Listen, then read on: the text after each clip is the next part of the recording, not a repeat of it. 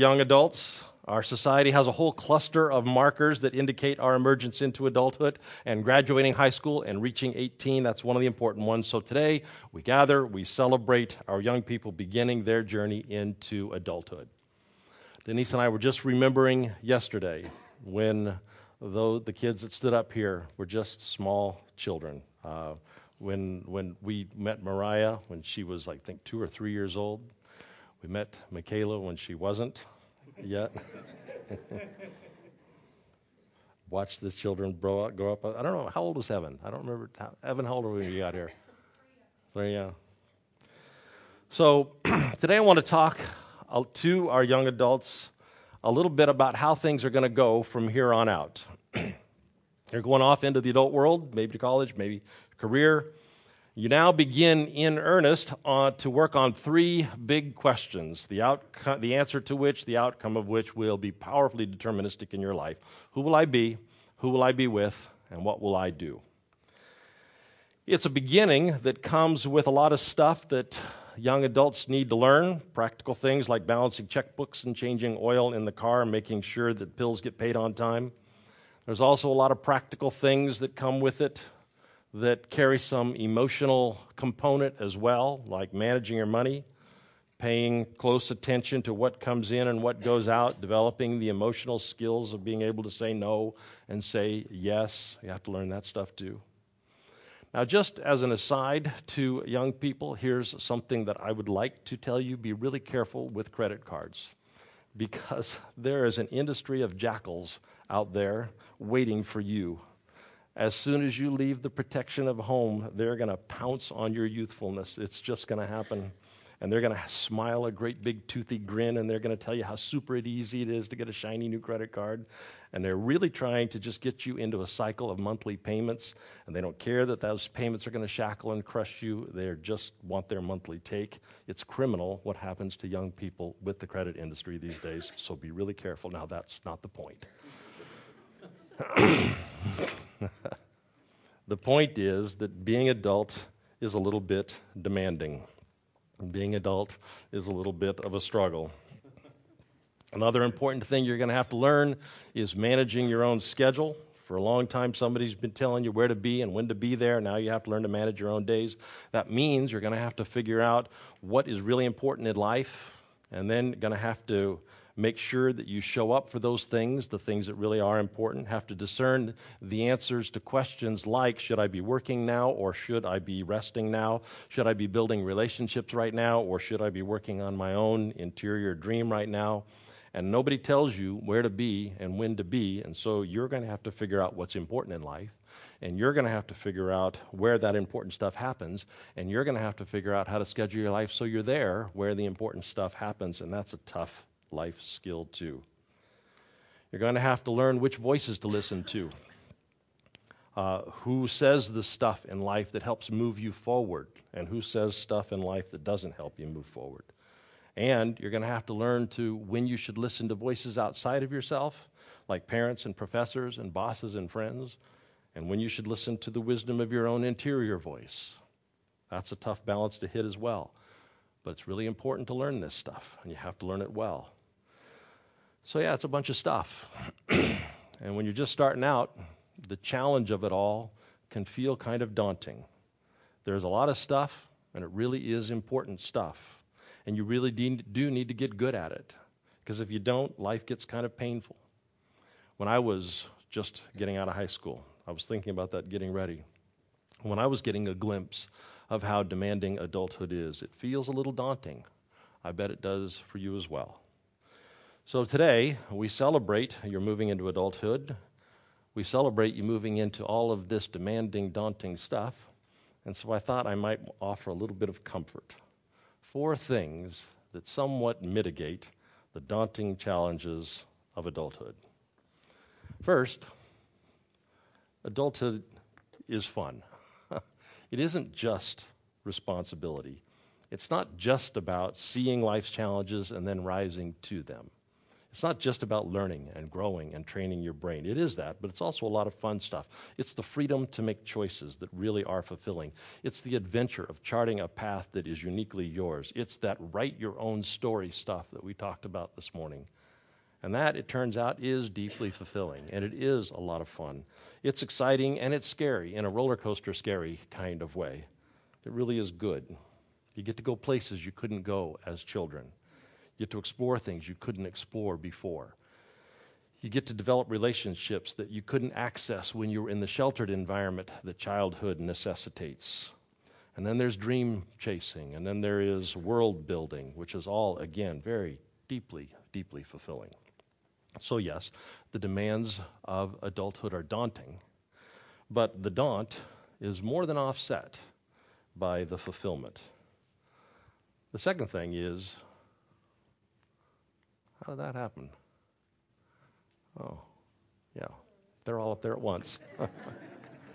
you know what the second thing is.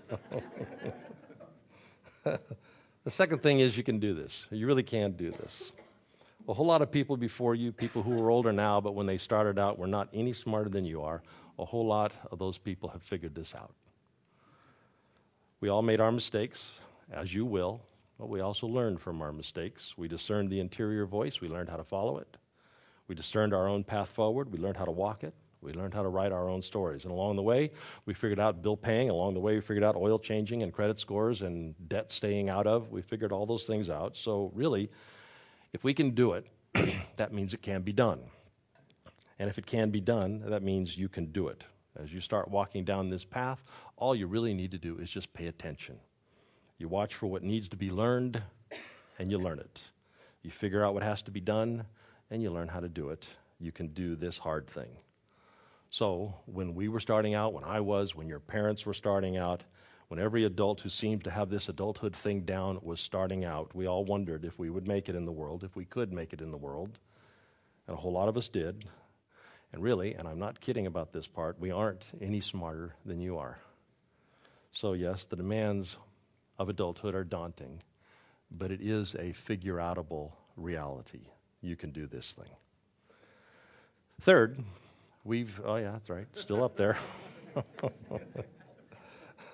Third, we've given you a really important foundation. We exposed you to the spiritual journey. Because it turns out the tools that we've been teaching you all along, from the time that you were with Miss Chris and Miss Vicky and Miss Tammy and Miss Mary, as you were learning how to work the circle, all the way up through, I think, when you were that age, Nathan was started off as leader, and then Chris and uh, Miss Dominique, and then more recently John. We've been teaching you the spiritual journey. That, if you walk well, will make your life journey, your adulting journey, go much better. So, we taught you to work the circle in age appropriate ways. We taught you some of the important communal practices, the practices of being together. We taught you the importance of meditation and the contemplative practices. We taught you to be lifelong learners. We taught you the important parts of, of our spiritual wisdom. And we taught you to be serving, to give yourself in service to something bigger than yourself, to give yourself away to a world that needs. We taught you the fundamentals of the spiritual journey. We taught you the essential organizing principle that you are carriers of the indwelling divine, and that the journey to God is a journey going within to your deepest self, the place where the Spirit of God indwells you. When you strip away all of the interior voices of fear and all the voices that clutch and clamor for validation and for empowerment and for security, when you strip, strip away all the ego as self voices, what you find within your deepest being is the interior voice of the Holy Spirit. And so, consequently, we taught you the two step dance of the spiritual journey. We taught you to desire deeply things of divine life and then simply to pay attention. And you would find that the Spirit of God will keep nudging you and pointing you forward. And it turns out that when we do those two steps, we do discern the interior voice. And when we do, we do awaken to the interior divine, the interior wisdom. We do transcend the limits of false self. And when that happens, this adult thing, it does get considerably easier. It falls into line much better. when the ego version of self loses some of its dominance and the spirit self, the divine center self, begins to gain some of that dominance, then our discernment is enhanced. Our wisdom is enhanced. You begin to develop the core virtues that open the door to the abundant life that Jesus taught us about. We become prudent and wise. We become people of good judgment. We do get courageous and brave. We get stalwart. We become able to control our interior compulsions. We're able to put aside the energy centers that drive so many people compulsive clutching for, grasping after security or validation or control, because it turns out chasing those things is always a fool's errand. As powerfully motivating as those are, it doesn't take us anywhere. It sucks up our whole lives, but even when we get them, doesn't give us the good life. We taught you the foundations of the spiritual journey. So we've given you a solid foundation for doing this adult thing well. And if you will build on that foundation as you're building your own life, if you'll draw from the wisdom of that ancient truth as you write your own story, if you walk the spiritual journey, then the life journey, the adult journey, will go much better for you. So, yes, the demands of adulthood are daunting. But if you build your life on the spiritual journey that we taught you, then the demands of adulthood will take care of themselves much, much better. Now, about this whole spiritual journey thing, let me say a few things about the difference between organized religion and the spiritual journey. I use this metaphor all the time. Religion is the house, and spirituality lives inside the house. The important thing is the spirituality. The shell, the tool, the setting, that's the house. Now, don't get me wrong, houses are good. When you live in a house, you have a lot of good things. You have a bed for sleeping, you have a table for eating, you've got a family room for connecting in, you've got a roof for rainy days. A house offers a lot of good things. And life goes better for people when they live in houses, but a house is really just a house. It's the people in the house that are really important. That's what matters. Well, the house of religion is the same way. It's a good thing, it gives us many things, but the spirituality, that's the point.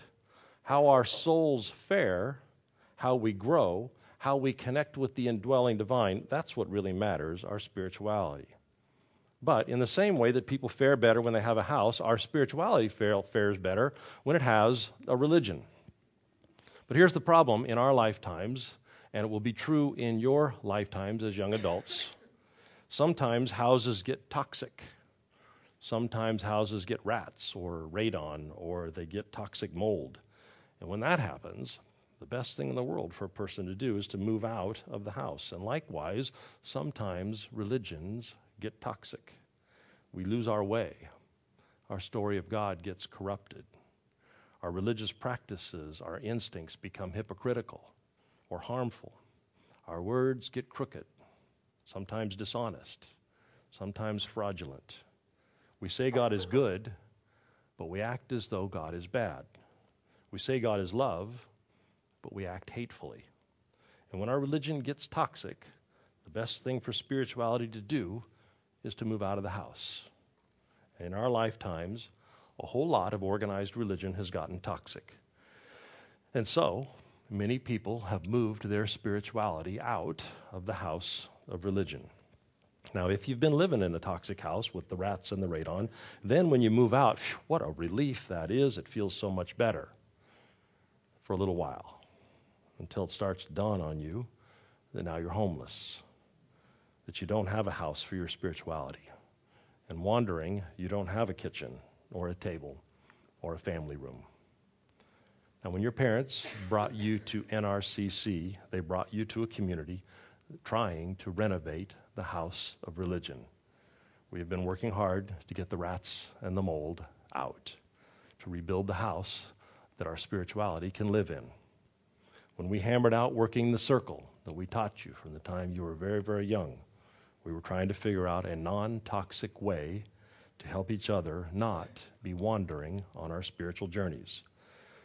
The reason that we say all the time that we find God better together than we do alone is because many of us know what it's like to be without a religion because we had to get out of a toxic environment. Many of us know about homeless spirituality. We've had to leave the toxic version. So we've learned that we do much better together in a healthy house, in a healthy religion, than we did when we were either in a toxic house or when we were wandering outside of a house. We've learned that helping each other work the circle, circle helps us move our spirituality forward, helps us thrive in our own spiritual lives. so when, when we are in this thing together, rather than alone, when we have a religious house for our spirituality to live in, we could do the four practices better than when we were alone. We can do better together than we do alone. I tell you that, young people, because you're about to go out there to an environment in which most of your peers are leaving the religious house. And to be honest, they should be, because the house has gotten toxic. They're trying to make their spirituality work in homelessness because they don't really have another option, because they can't find a healthy house. They can't find a healthy religion for their spirituality. And again, if your choice is between homelessness and radon, homelessness is better. But this is a time in our history when we must be about rebuilding the house. This is the time in your generation, young people, when our religion must be rebuilt. And so, what we taught you as you were growing up, working the circle, the two stepped dance of the spiritual journey, that's a healthy house that spirituality can live in. And if you can't find that house out there in the big wide world, we want you to keep looking. If you know what you're looking for, then you can better find it. You have that advantage. You do know what healthy religious community looks like. But even so, if after you search and keep searching it still remains elusive, you may, as we did, have to use what you've learned here to build your own spiritual community. Which brings up the fourth thing that's a little bit comforting. We're with you in this. We'll help you. While you are still here, if you stay in town, or if you go away, you belong to us. You remember that from the reading earlier. We are deeply interested in your well being. If your spiritual life isn't thriving out there in the big wide world, call home. We'll do what we can to help you. If your spiritual life really is thriving out there in the big wide world, also call home. We'd love to celebrate that with you. And if you're home for Christmas, I know I would, and I bet Chris and Julie would. I know Miss Dominique would, and John would. Love to get coffee with you. Love to hear how it's going. I know I would happily phone chat with you to talk about what to look for in spiritual community, how to build the elements of spiritual community for yourself, because you're one of us. You belong. If you stay home, you belong. If you leave home, you belong. We stood with you as you were children, and we want to do the same with you as adults. You will find us keenly interested in your health and well being as you go out there into the big, wide world. So, Lord, we hold our young people before the divine life that is in all and in them. And we pray discernment for them, direction from the interior divine. We pray clarity for them to follow the way of truth and life. We pray diligence for them steadfastness, determination. And we pray they find a rich context of spiritual community in which they will not have to travel this journey alone. May they find a community to work the circle with, sharing the journey deeply and authentically together, embracing the quietness of deep soul listening, engaged in lifelong learning, serving the world around them. I pray that would be so for our young people. In Jesus' name, amen.